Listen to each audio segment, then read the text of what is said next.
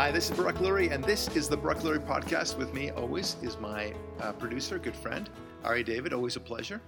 And uh, we want to uh, talk a little bit differently today about a couple of myriad subjects.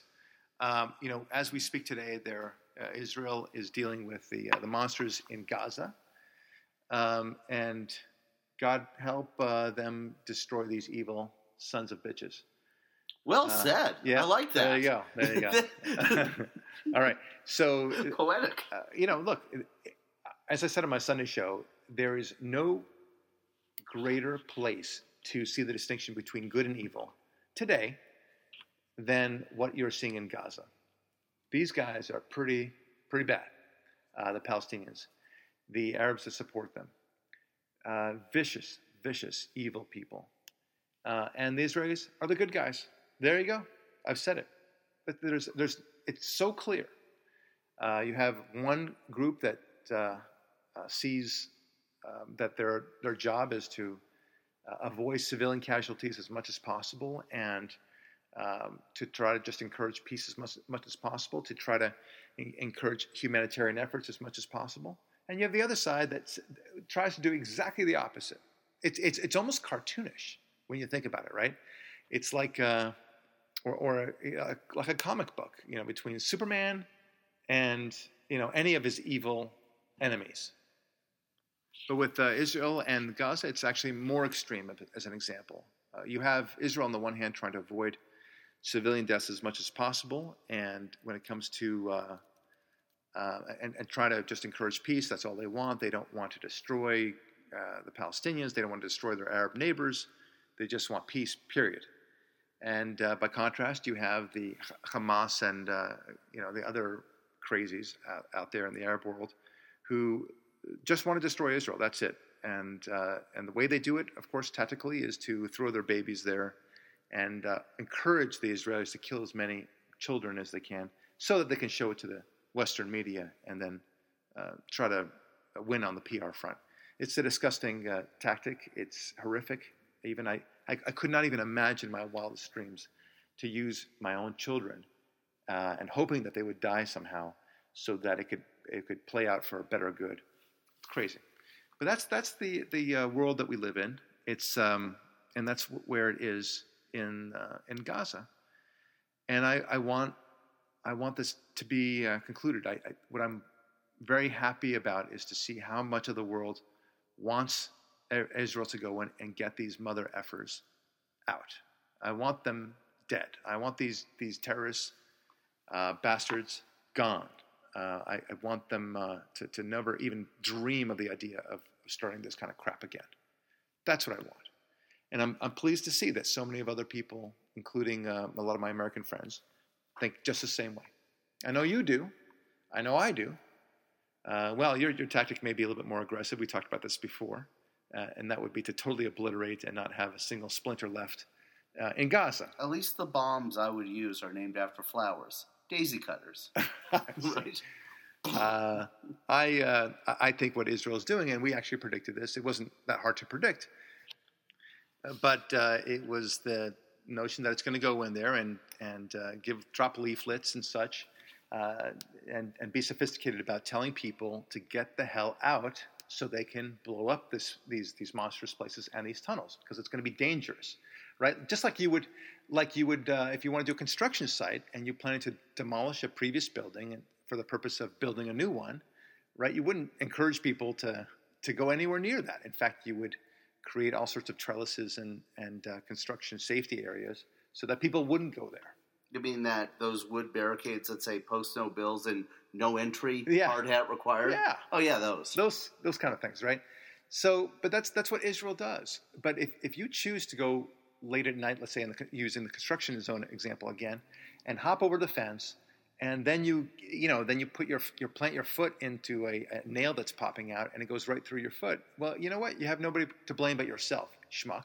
That's the way it works. Okay. Spoken like a true lawyer. right? And if you and if you uh, find yourself in a vat of acid because and, it- and it says vat of acid, don't go here, and then you some somehow get in there. Well, then again, you know you have only to only yourself to blame, you schmuck. I'm picturing a Homer Simpson, uh, you know, uh, action there. But the, the problem is that, and we're not just talking about kids who don't know how to read signs, right? Or don't, uh, but, but we're talking about people that purposefully put their children in harm's way for a different purpose altogether. And that is, of course, to, to gain the sympathy of the world. It's so pathetic. It's so sick. Um, it's, it's like, um, it's, it's a far worse uh, uh, example uh, of all those poor kids in India who whose uh, hands are chopped off for the purpose of getting sympathy from passerbys. More money as beggars. Yeah, like more money. Slumdog Yeah. Millionaire when they blinded that kid. Exactly, and uh, and that way they'll get more attention. That's, I mean, at least those kids are still alive, um, and they're not doing it for the purpose of uh, of getting media attention to it. These guys are doing this to the extreme. They they want they want their children to die. Yeah, and the other thing is that we're hearing on news reports that, uh, for those of us who listen to real news, that Hamas is forcing people to stay in the building that gets leafleted, innocent people. Yeah. I, I don't think people have the full perception of what this is.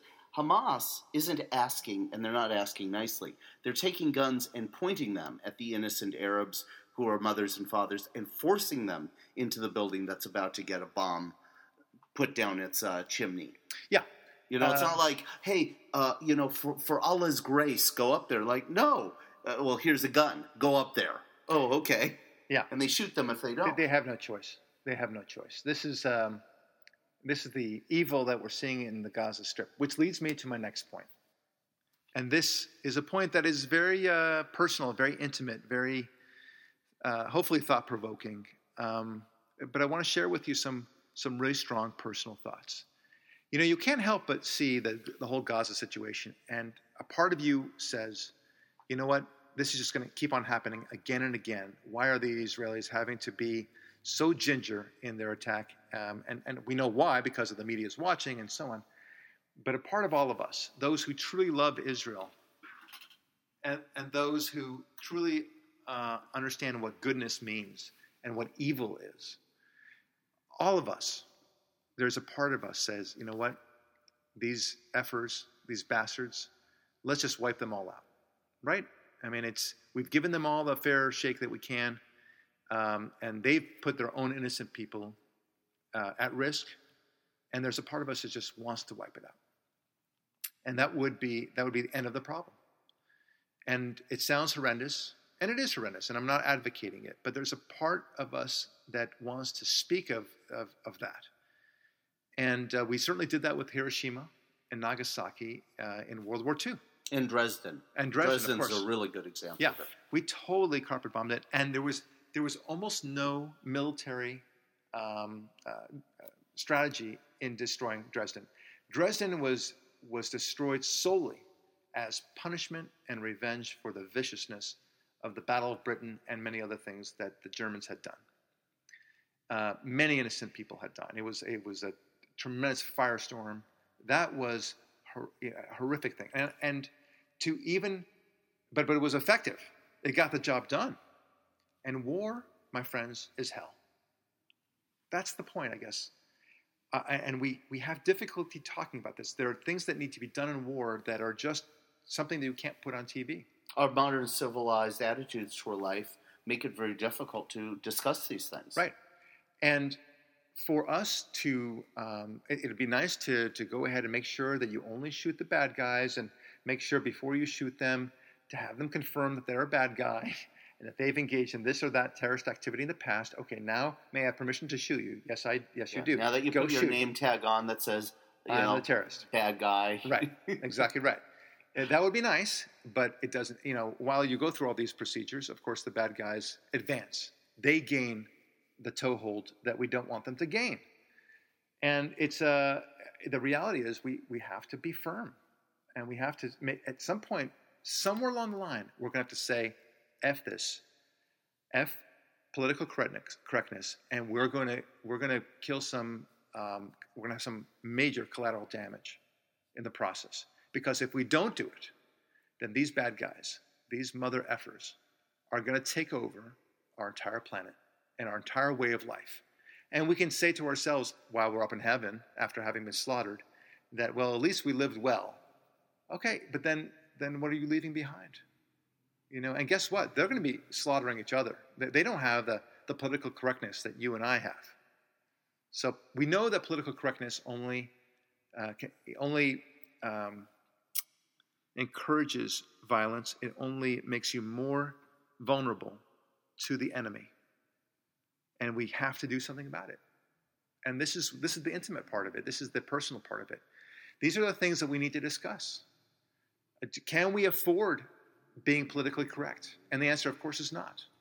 We're even afraid to say the words uh, all Muslims, right? I mean, we talked about uh, you can't even say this is a war on Islam, right? It is a war on Islam. I mean, uh, Ali, uh, I, what's her name? Ali Hirsi? Hirsi Ali. Hirsi Ali, yeah. She, uh, she's right. She said, there, we are at war with Islam, whether you realize it or not. You don't have to like it. You may be afraid of it, but we are at war with Islam. All right? Are there good Muslims? Yes, of course. But you see, you see, how I'm, even I'm talking right now, I'm, I'm having to qualify myself all the time. But, but, you know, nobody during World War II qualified themselves with the Germans or the Japanese. They didn't say, we got to get the Japanese, we got to get them, you know, down to their knees and win this war. And, then, and, and all these people jump up and say, well, there are some good Japanese, you know, who really do like America. And no, we just, we didn't talk that way because it's slowing us down, not just from a standpoint of time, but a standpoint of, of, of um, squashing our will to fight. It's, it's, it's also eviscerating our ability to see the distinction between good and evil. We're constantly qualifying all the time. Just the other day, I was um, with a family, with my family, um, my extended family, my sisters and my brothers, and I said, the one of the key distinctions is, you know, they're going to have an easier time because they're willing to, they love death and, and we love life. Okay, so and I'm ready to move on with the topic and, and you know go to my main argument. And they have to stop me. You can't say that about everyone. You can't say that they love death. Every one of them does. I said, yes, I can. Yes, I can. Can we move on, please? Okay, because you can't engage in this nonsense. So here are other things that we need to talk about and be very frank about. Um, we're feminizing this this culture, whether you realize it or not. Our culture, our not culture. theirs. Yeah. Oh, I, I, I, wish their culture was, yeah, was feminized. That, that, that might uh, make things a lot easier. But um, no, we're drinking some sort of Kool Aid that feminizes our culture, and um, the the boys are not uh, they're not boys anymore. You know that even in my own son's uh, elementary school, they I, I've learned that they purposely pick boys that they consider to be not as aggressive, right? I'm not talking about kids. You, you mean know, to enter the school? To enter the school. They don't want rambunctious boys, boys with a lot of energy. Okay, I'm not talking about ADD kids. No, you're talking about me. Right. You know, I, I, and probably you. Yeah, and probably me. Right. Um, they they want boys who are soft, who who uh, don't you know won't make waves. Do you have any air sickness bags or a bucket in your office? It's it's disgusting the whole thing. And then of course once they're in there, they want to of course continue that policy. And so I'm, I'm going to say out there that we are screwing up our boys. How about that, okay? And, and I don't want to hear this crap that somehow this doesn't apply to all boys. You know what? Stop, okay? We're talking about a major problem that no one is addressing whatsoever, and it is, it is the war on boys. It is this treatment of boys that they should be feminized, and I'm sick of it. Right? I mean, my boy comes back and he tells me the things that they expect him to do in the school, and they don't even think twice about it. Uh, I'll give you the quick example that they, they have a math problem, right? So the math problem is as follows Sally has six flowers. She gives two of those flowers to her friend Mary. How many flowers does Sally now have? Okay, what do you think the boys are thinking? Boys are thinking, math sure is boring. They're not interested in that. You, why not? If they don't want to make a guns, that's fine. I didn't. I didn't say that we should have to make a guns, right? I can see the feminists will all say, "Well, you want guns." I, did I say anything about guns? How about just saying rocks, or how about a ball, or a football, or how about just uh, cups? But it has to be feminine. You understand? It has to be a flower, and it's all about pink and dances and what the frig is going on? So I, I'm, I'm upset about this not just because of this, but what I'm really upset about is that we're unable to discuss this. so we had this discussion at the school, and I say, you know, don't you think we should be trying to focus on a different way of teaching to the to the boys? And this is one of my gripes of, of uh, the way liberals respond, because they always think all people are the same. We've talked about this before. And she said, well, we don't like to think of it in terms of boys and girls. We like to think of every, individual. we teach to the individual. And I, and I just thought, well, if you're teaching to the individual, you're certainly putting my boy in a cookie cutter uh, situation where you're trying to raise him like a girl. Don't tell me you're raising like an individual. You're treating him like a girl. And my, it, it, it broke my heart when my son is, is telling me in, in the car, I don't know, just in passing, he said, he said, my school, you know what? It's a great girls' school. and I just, it just breaks my heart. And, and he's right. It's a great girls' school. My son goes to a girls' school. Okay, now you, you were kind of intimating the other day uh, that uh, you know they have they should have girls' school, right? Guess what? They already do. They're, they're all, all, the private schools and, and, probably a lot of the public schools they're girls' schools. Okay, and, and we're sending our boys to girls' schools. How do you like that? Because that's exactly what, what's happening. You know, a long time ago we talked about, um, you know, we're fish in the water, right? You know, we don't even know that we're in the water. The fish doesn't know it, he's in the water. And likewise, we don't know that we're feminizing our boys. You have to you have a certain level of objectivity to actually see it. The problem is, if you're an educator, you have no idea because you're just swimming in this water, as it were, and you're here, you're in your own echo chamber, and everyone's got these wonderful ideas of no guns and such like that, zero tolerance, like we talked about before. And then they wonder why the boys, and it, but it's right there in front of them, why the boys are not going to college, why they're not going to graduate school, why they have checked out, why they have no motivation, and why they think of uh, school as a as a girl thing. They wonder, you know. And, and how many parents have you heard speaking about their older children, uh, meaning children who are in the late 20s and, and 30s, and they say, you know, Mary and Sally, they're doing great. You know, she's a lawyer, she's a doctor, and and uh, you know, Teddy, well, you know, he, I guess he's a work in progress. How many times have you heard that? Right? If, you, if you're listening, I know that you've heard that many times, and I'll tell you why Teddy is a work in progress, euphemistically, right? The reason why is that Teddy has lost all motivation. He has no ambition. Right? Does this sound familiar, folks? He is not interested in life whatsoever. I'll tell you why. Because you didn't nurture his interest in life. You didn't. He has a programming, and it's called protection and protecting. Just like the girl has a programming that is about nurturing and seeking resolution and such like that, which is all lovely, very nice. It's completely equal. And I really mean it. I'm not trying to be PC here. It's lovely. I have a daughter. I want her to enjoy that. But you, you, can't, you can't make boys into that. You can only make a boy into what he needs to be, which is a man. And if you want a man who has his own ambition and his own motivation, the way to do it is to encourage him to see the world as fighting bad guys, to fight evil, and that is main, that's his main mission. So, you know what? I'm really proud of my son because I, I teach him the good stuff outside of school. And I talked to Dennis Prager about this. He was at my house the other day, and he, he and I, I told him about my fears that that uh, my son might not have that motivation that I'm, I'm looking. I also told him I'm, I was I was afraid that my son would not be conservative. And Dennis looks at me and he says, "You don't have to worry about a thing," because he knew that I was teaching my son outside. So what does my son now want to be in his life? What's his dream? And Ari, you're going to smile when you hear this. He wants to be the next Ariel Sharon, and he wants to be a general in the Israeli army to fight the bad guys. I didn't encourage him. He just wants to know how we can fight the bad guys. I, I welled up in tears, but then I realized that's not manly, and I like that that's not manly. and I was so happy that my son is even thinking this way. So anyway, that's that's the the feminization thing. I, I want to call a spade as a spade, right? Um, and likewise, when it comes to um, the the gay culture that's coming out, I'm I'm afraid we're all afraid to talk about the the gay world out there. That you, that I want to say, when I see a couple, a gay couple, raising a child, I want to say, this is outrageous. What are you doing? This is so selfish of you. What's the matter with you? How could you do this?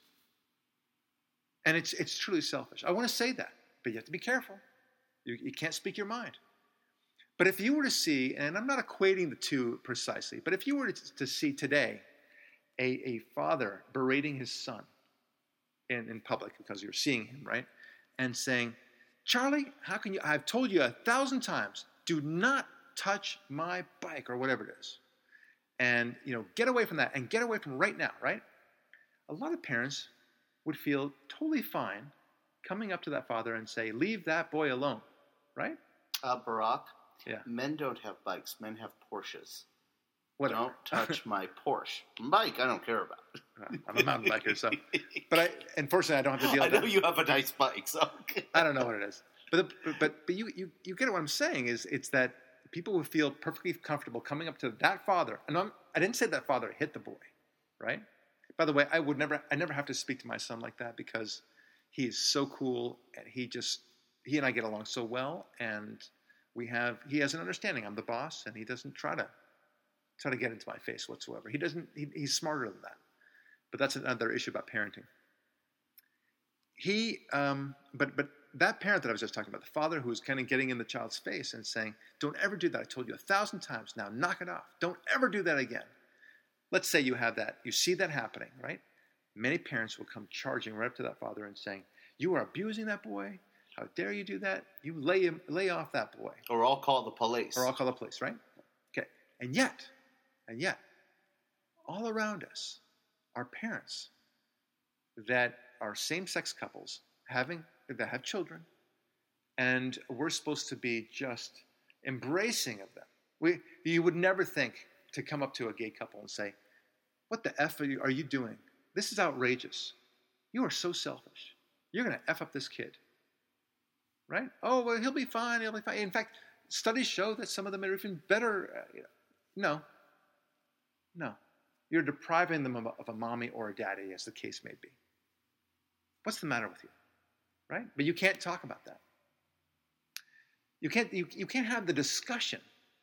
You see that? I'm, I'm not even encouraging, I, I'm not even saying to you necessarily that this is what I believe, folks. Okay? But you can't even have the friggin' discussion. Is this the ideal? Is this a good thing to do? Is you have to accept it. You have to embrace it.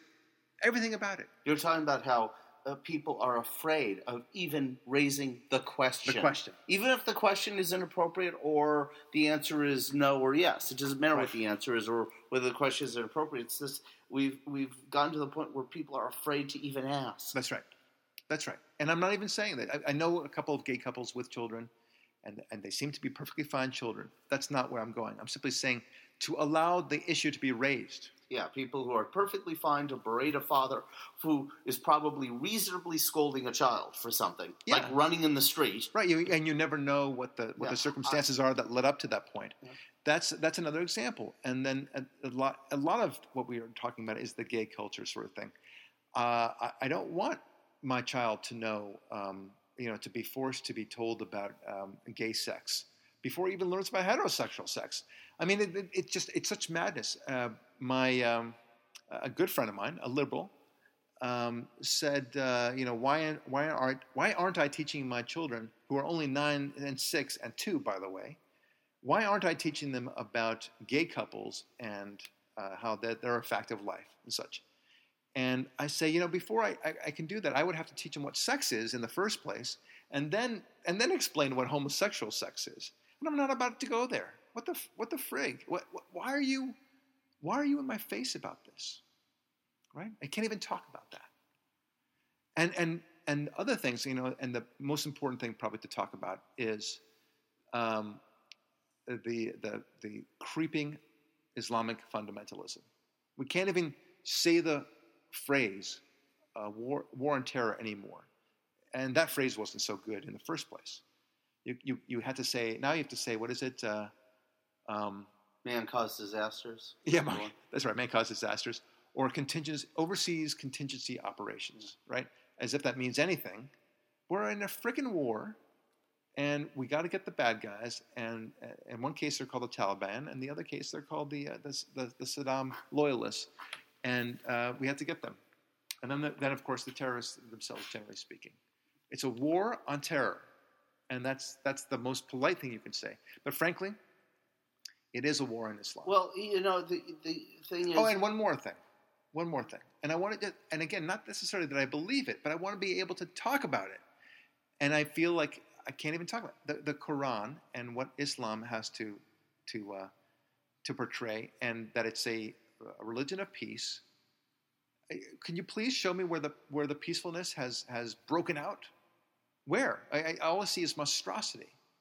I mean, it's like it's like the liar that is constantly lying, and I'm sure that he tells the truth once in a while, and then he say, "See, I, I tell the truth, right?" But but nine out of no, 19 out of 20 times you tell lies. And then the one time you tell me the truth and you want to get credit for being a, a truthful person, I'm sorry, my friend. You're a liar. And at the same, I, I, I, if I were a Muslim, a, a moderate Muslim, one who doesn't believe in this terrorist craziness, not only would I speak out against it, but I would want, if anything, I'd be embarrassed. I would say, oh my gosh, let me show you all the good things that Islam does. I want you to understand, my dear non Muslim friend, that the violence that you're seeing and the horrific stuff that you're seeing, yes, it's very bad, but that is just a drop. You're only seeing the horrible stuff. Please let me show you all the great stuff that we do. But it, you would think out of self interest they would say that. But no, instead they, they say nothing. Nothing. So all that we're left with is the evil that we see. And they and and they just want us to to refer to it as the religion of peace. And then that old thing about evil can't succeed without good people doing nothing. If they are these moderate, wonderful people, why are they doing nothing and letting evil just flourish? Yeah.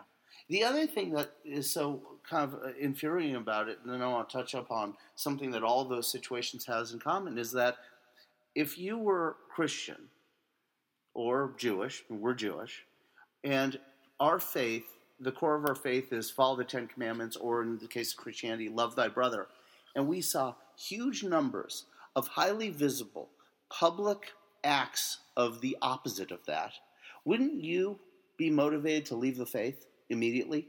I would. Yeah. I would leave Judaism immediately. I don't know if I'd be an atheist or something else, or just follow my belief in God on my own terms in my own That's right. language. But I would have nothing to do with synagogues or churches. Sure. I would abandon it immediately and publicly.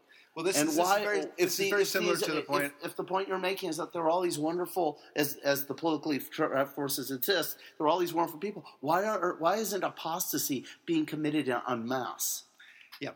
Yeah, uh, yeah, because they're terrified of apostasy themselves. But this is very similar to what what we talked about before: the embarrassments of the left. Remember? Yes. And how um, if if if you're an, an, an intellectually honest person, an intellectually consistent person, if you were to see and accept and embrace all the uh, embarrassments of the left throughout the histories in the past 150 years, you would rightly say, you know what, this is uh, this is a loser enterprise. Maybe I'd, I'd rethink what I think, and maybe even join the, the, the guys on the right because they seem to get it. They've got it going. They've, you know, I, I don't like their haircuts. I don't like their clean cut things, but you know what? They've been right about everything. So maybe that's what caused me to jump, right? And yeah. I did. And by the way, I did like their haircuts, but the same thing applies to your own faith, and that's what you're saying, and it's a good point. Um, and it's we, we, I mean, in a sense, we're talking about embarrassments of Islam. Yeah, this week, for instance, Brad Sherman, the congressman of the valley north of here, who's mm. Jewish and a Democrat, tweeted, "I mourn for the Israelis killed." I tweeted back to him. I said, "Stop mourning and leave the Democrat Party if you care so much about Israel. Yeah, leave it. Yeah. How dare you stay as a Democrat and then give us this line about mourning? Because your mourning is either completely insincere or you don't see that you are on the side of the enemy. Right. They, they don't they don't get it. Uh, being on the Democrats, it would be very tough, and that was one of the reasons why I left. Is I, I felt that I could not be on uh, the Democrat Party and still uh, uh, love Israel. It, it, just it seemed like it was always I, you know it was a situation of uh, I'm a Democrat, but right. And I don't want that. Yeah, it. I'm, I'm not. I'm a Democrat, but I'm not one of those Democrats. I still like Israel. Right, right. I'm not a Democrat, but I don't go to SDS protests. no, it was, it was no, it was more apologetic than that, Ari. It was, I'm a I'm a de- Democrat, but by the way, I just want you to know I'm I'm also pro-Israel. You know, like you have to explain it, and then they would say, okay, well, all right, we'll deal with that, but uh, you know, we can still keep you in in the party, so to speak. You know what? There's so many one-issue voters, and especially abortion voters, right? Um, that they they're okay. They they tune out literally everything else. And pro-choice, pro-choice, pro-choice. That's who I'm going to vote for. That person could literally uh, demand uh, 99.9% of your of your money and in taxes. It could it could advocate for the destruction of Israel altogether. or rape women in the White House, hypothetically, allegedly. All right. It could it could uh, it could do every, it could vote for communism, and so long as they are pro-choice, that that voter is going to vote for them. And it's it's just so stupid. But that's another thing. That's truly another thing. And I want to get back to the Muslim thing, which is, please, uh, I, I want to be able to have a serious discussion about the evils that Mus- Islam has committed in Allah's name. And all you're leaving me with, my dear Muslim friend who's listening, and I know there are a few of you out there, all you're leaving with us by not fighting back, by not explaining yourself, you're, you're making us wonder gosh, all we see is, is mayhem and evil. And that if we don't convert to Islam, that we're going to be killed and maimed. Um, then I don't see any. I don't see any anything else. So I, I want, please, to have the discussion as to why I should think of Islam as anything other than a warrior religion, born out of fire and violence. That's what I want to know, because right now, good for today. I, I, I don't know a single Muslim that is advocating for why Islam is such a great thing. Not one. Anyway, I'll, I'll leave it at that. But there's so many things that we need to talk about, and we're just tiptoeing around these issues. And we need to discuss them because one day we will PC ourselves to death. This is Barak Lurie. Thanks so much for listening. We'll talk to you next week.